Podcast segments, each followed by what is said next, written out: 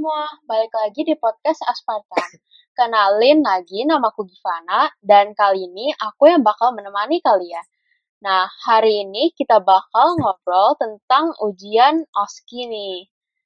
Mungkin dari teman-teman sendiri sudah kenal dengan OSKI, atau yang disebut juga dengan Objective Structural Clinical Examination. Jadi, untuk penjelasan sekilas saja buat yang kurang kurang tahu nih, OSKI adalah ujian yang menguji kemampuan kita dalam keterampilan klinik atau skills lab yang telah dipelajari selama semester tersebut. OSKI ini biasanya dilakukan pada akhir semester dan ujian ini juga sangat penting untuk kelulusan kita nanti sebagai mahasiswa preklinik agar dapat melanjuti tahap klinik. Nah, sebelum kita masuk ke sesi-sesi ngobrol kita, Yuk kita kenalan dulu dengan narasumber kita hari ini, yaitu Kak Ingrid. Halo kakak. Halo semuanya, kenalin aku Ingrid dari Angkatan 2020. Ah, gimana nih kabarnya hari ini kak? Baik, baik. Habis ujian. Oh, ujian apa nih kak? Ujian N. Oh, oke. Okay. Nah, jadinya hari ini kita mau ngobrol-ngobrol tentang ujian OSKI nih, Kak.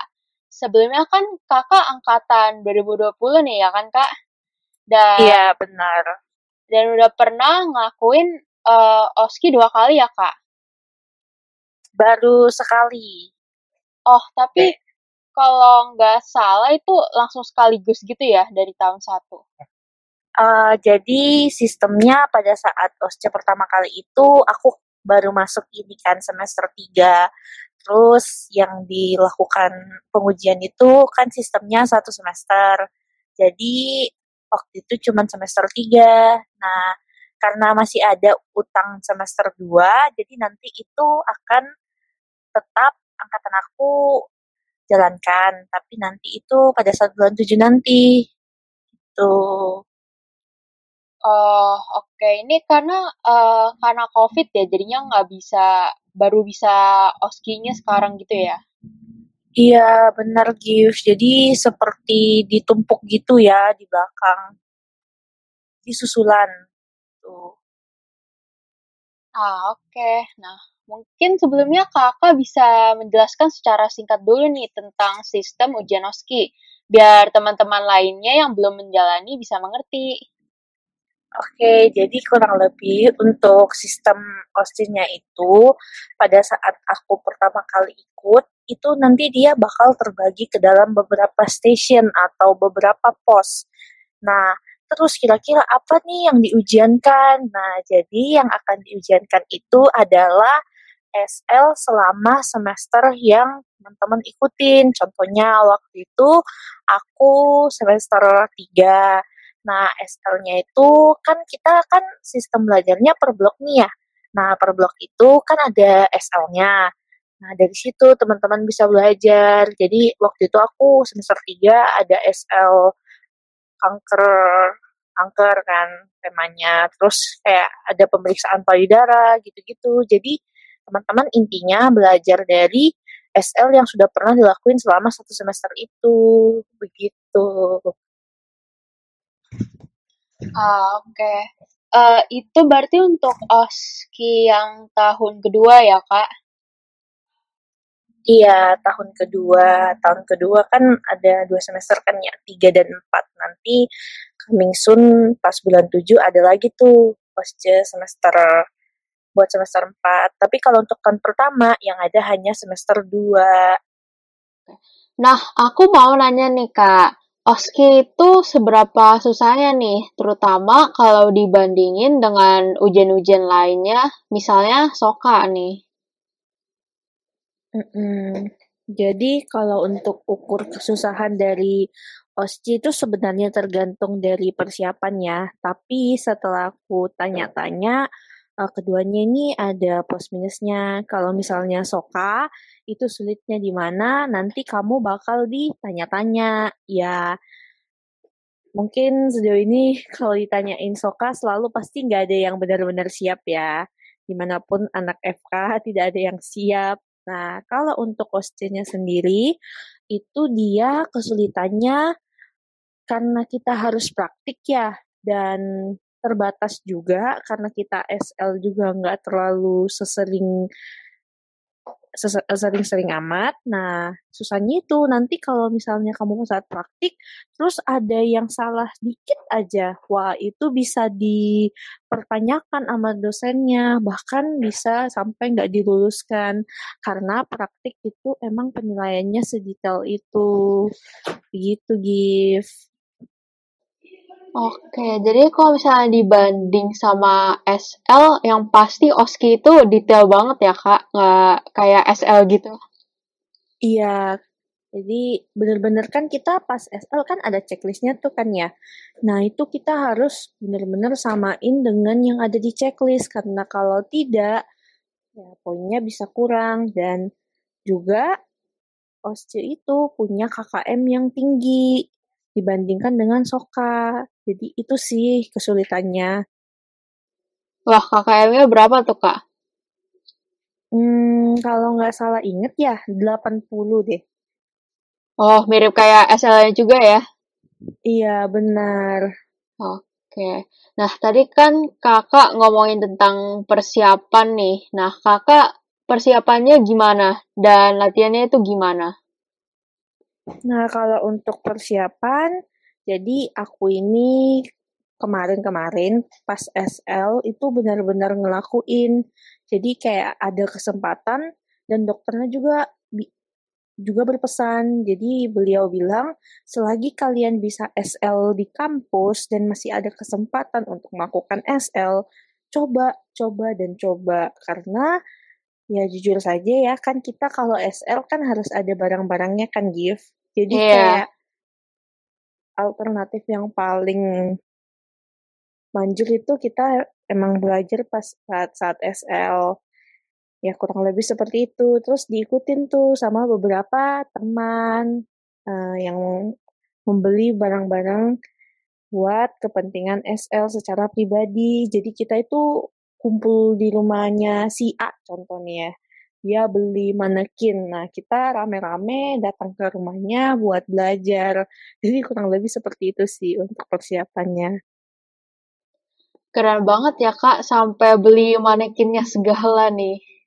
Iya, ada itu. Pasti ada di antara teman-teman yang beli. Oke. Nah, ini latihan ini kira-kira butuh berapa lama kak buat oski? Itu perlu berbulan-bulan kah kayak soka apa lebih singkat dan lebih mudah? Hmm, untuk persiapan karena OSCE ini praktik ya dan juga pasti teman-teman bakal ada gambaran pada saat melakukan SL.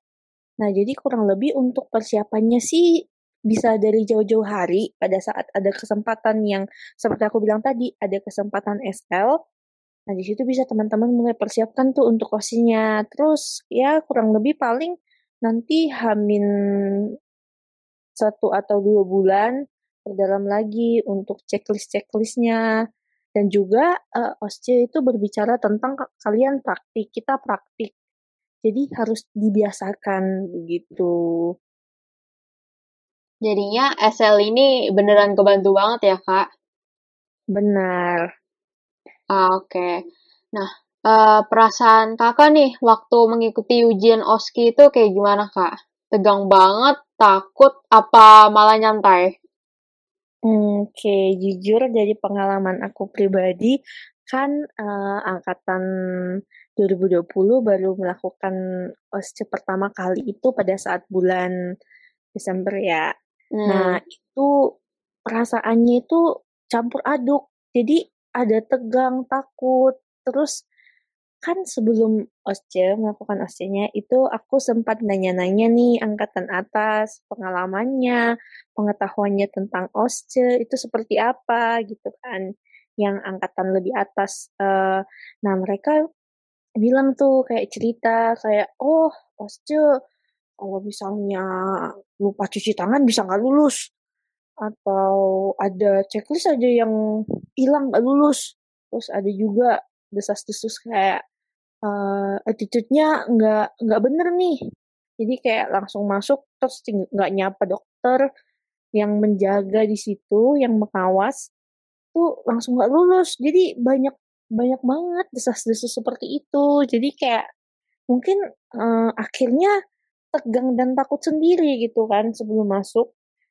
Terus selama menjalani ocennya karena pertama kali juga aku pribadi benar-benar tegang.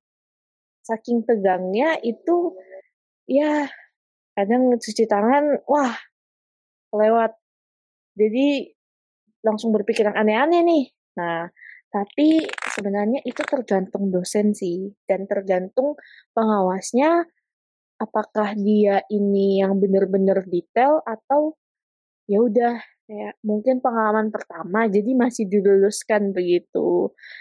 Tapi pengalamannya aku dengar dari teman-teman juga ya ada beberapa dokter yang emang cukup detail sampai hal-hal kecil saja yang dia nggak lakuin itu ya nggak lulus begitu.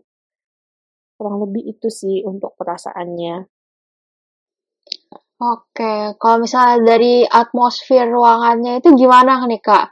Apa juga hmm. sama-sama tegang atau sebenarnya hmm. biasa aja gitu? Jadi um, untuk atmosfer pada saat melakukan ujiannya itu tegang ya. Kalau aku pribadi karena kita juga harus berburu dengan yang namanya waktu. Bayangin checklist sebanyak apa? Kalau teman-teman perhatikan pada saat SL lihat checklistnya kan, wah banyak banget nih.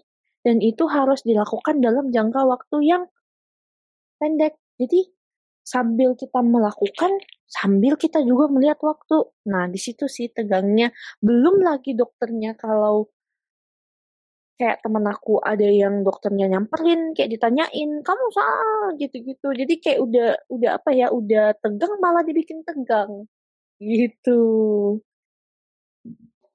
nah oke okay, kak uh, Tadi katanya ada batas waktu ya, Kak. Nah, ini batas waktunya berapa lama nih, Kak, sampai harus terburu-buru gitu? Hmm, jadi seingat aku, itu kan dia terbagi beberapa station. Nah, jadi satu station itu kalau nggak salah ya ini, itu 15 menit satu session dan kita benar-benar harus melakukan semua checklistnya. Jadi contoh seperti kemarin pada saat uh, angkatan 2020 semester 3 itu dia ada OSCE TTV station station TTV.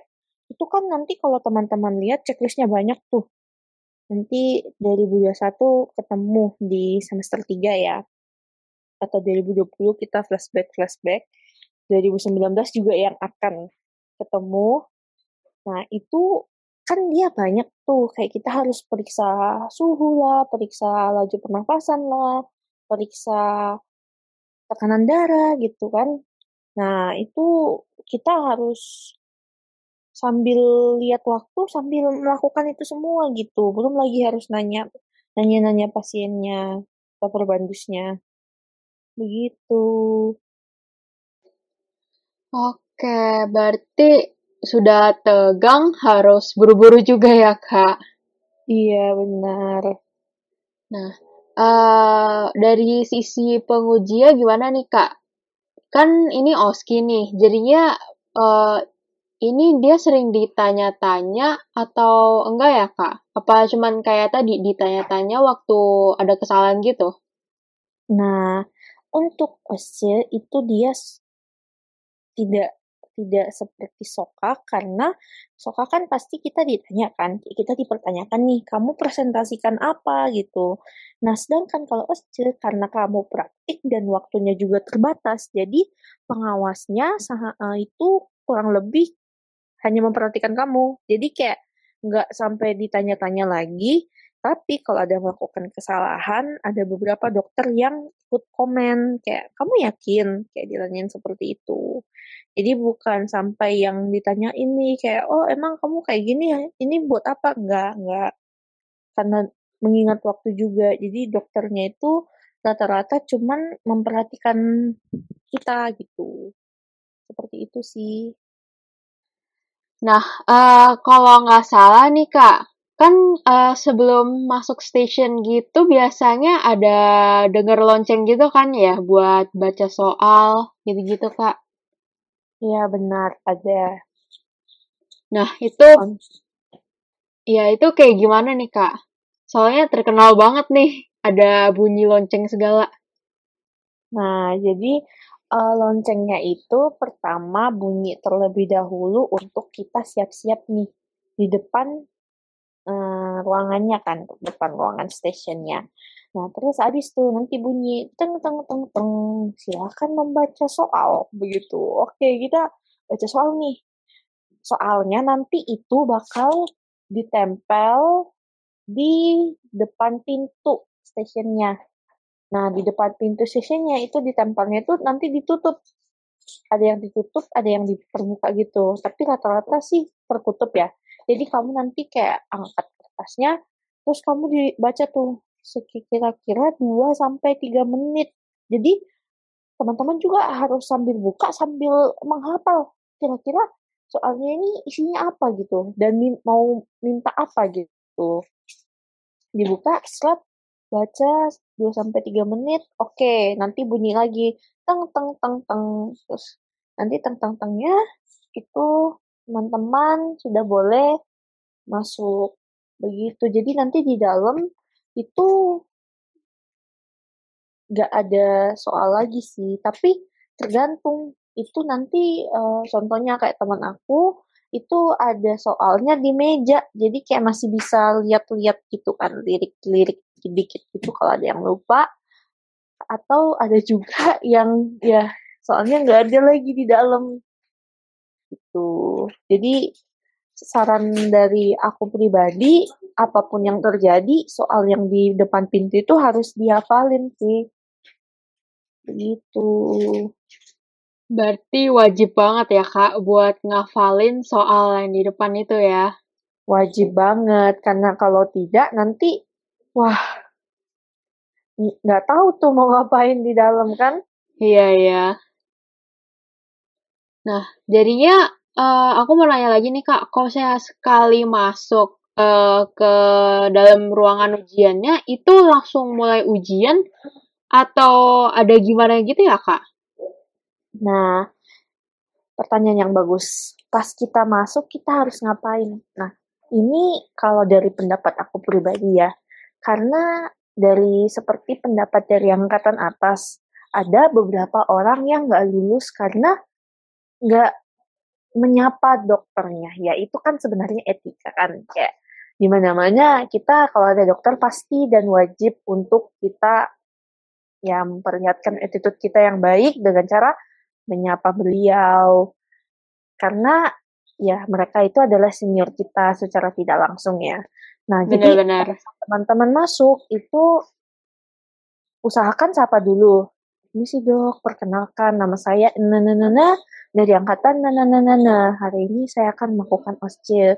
Uh, sebelumnya bolehkah saya melakukan? Jadi kita meminta izin juga sekaligus memperkenalkan itu karena itu ya mungkin dari situ bisa ada plus point nih dokternya kayak oh anak ini attitude-nya bagus gitu. Ya kalau misalnya attitude-nya bagus pasti dia berharapnya ke depannya ya kamu anak yang sopan, kamu anak yang baik gitu. Kurang lebih seperti itu daripada kalau misalnya tiba-tiba masuk gak nyapa, wah itu kurang enak sih sebenarnya. Begitu. Oke, kalau misalnya probandusnya gitu gimana ya Kak? Itu teman kita sendiri atau udah ada gitu? Nah, untuk probandusnya nanti itu akan ada pihak dari PSSK biasanya. Jadi nanti uh, ada bapak ataupun ibu di dalam, tapi biasanya sih probandusnya cowok ya. Nah, probandusnya itu nanti ya karena mungkin pada saat kita latihan probandus teman uh, biasanya kan teman kita kan mungkin masih bisa tuh dibisikin eh habis ini ya, periksa ini periksa itu gitu kan nah pas ostia tuh nggak bisa jadi benar-benar perbandusnya bakal diam nah begitu perbandusnya biasanya dari pihak SSK Berarti mirip kayak video SL yang kita selalu tonton gitu ya, Kak? Iya, benar. Kan perbandusnya juga gak bisa ya komen apa-apa kan. Pasti Iya. bakal nyiap. Jadi begitu. Oke. Dari ujian OSKI ini nih, Kak, Kakak ada pengalaman nggak yang menarik atau mungkin pengalaman dari teman-teman Kakak nih yang mau dibagikan ke para pendengar Aspartam? Oke, pengalaman menarik ya. Hmm, sebenarnya banyak banget cerita yang lucu-lucu. Um, mungkin aku cerita-cerita beberapa aja ya. Karena uh, seperti yang aku bilang di awal, rasanya itu kan tegang. Juga Hmm. ada khawatir, takut semua bercampur aduk. Apalagi kita harus dikejar waktu. Jadi ada beberapa dari temen aku dan juga ada juga pengalaman dari angkatan atas itu cerita kayak oh waktu aku OSCE pemeriksaan contohnya pemeriksaan tanda-tanda vital yang menggunakan stetoskop aku lupa masang di telinga wah terus kayak udah udah terlanjur ya udah terlanjur diafragmanya itu di- dipasang di ini kan di probandusnya padahal belum dicolok ke telinga. Wah itu cukup ini saking tegangnya kan. Terus ada lagi tuh uh, ada yang bidai. Soalnya nih minta bidainya di kaki. Eh saking tegangnya ada yang bidai di tangan. Terus ada lagi mintanya itu di tungkai bawah tapi ngebidainya tungkai atas.